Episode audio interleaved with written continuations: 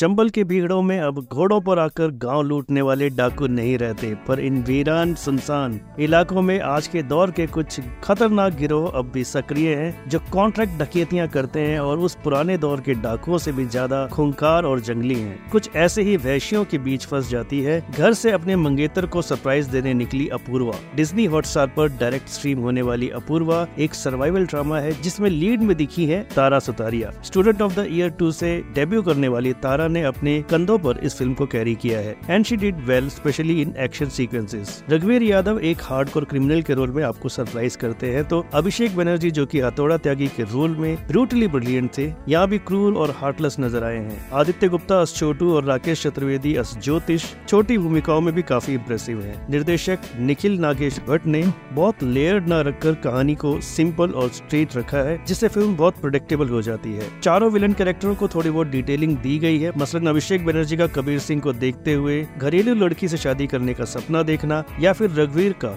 लड़की को बेहोश देख, नियत में खोट लाना आदि। पर इन कैरेक्टरिस्टिक्स को बेहतर तराशा जा सकता था। ओवरऑल अपूर्वा एक ठीक ठाक वन टाइम वॉच है, जो बतौर दर्शक आपको पूरी तरह से सेटिस्फाई नहीं कर पाती। बस बिट्स एंड पार्ट्स में कुछ अच्छे थ्रिल सीक्वेंसेस हैं, जो आपको अच्छे लगेंगे। अपूर्वा को फ़िल्म की बात की रेटिंग रहेगी 2.5 स्टार्स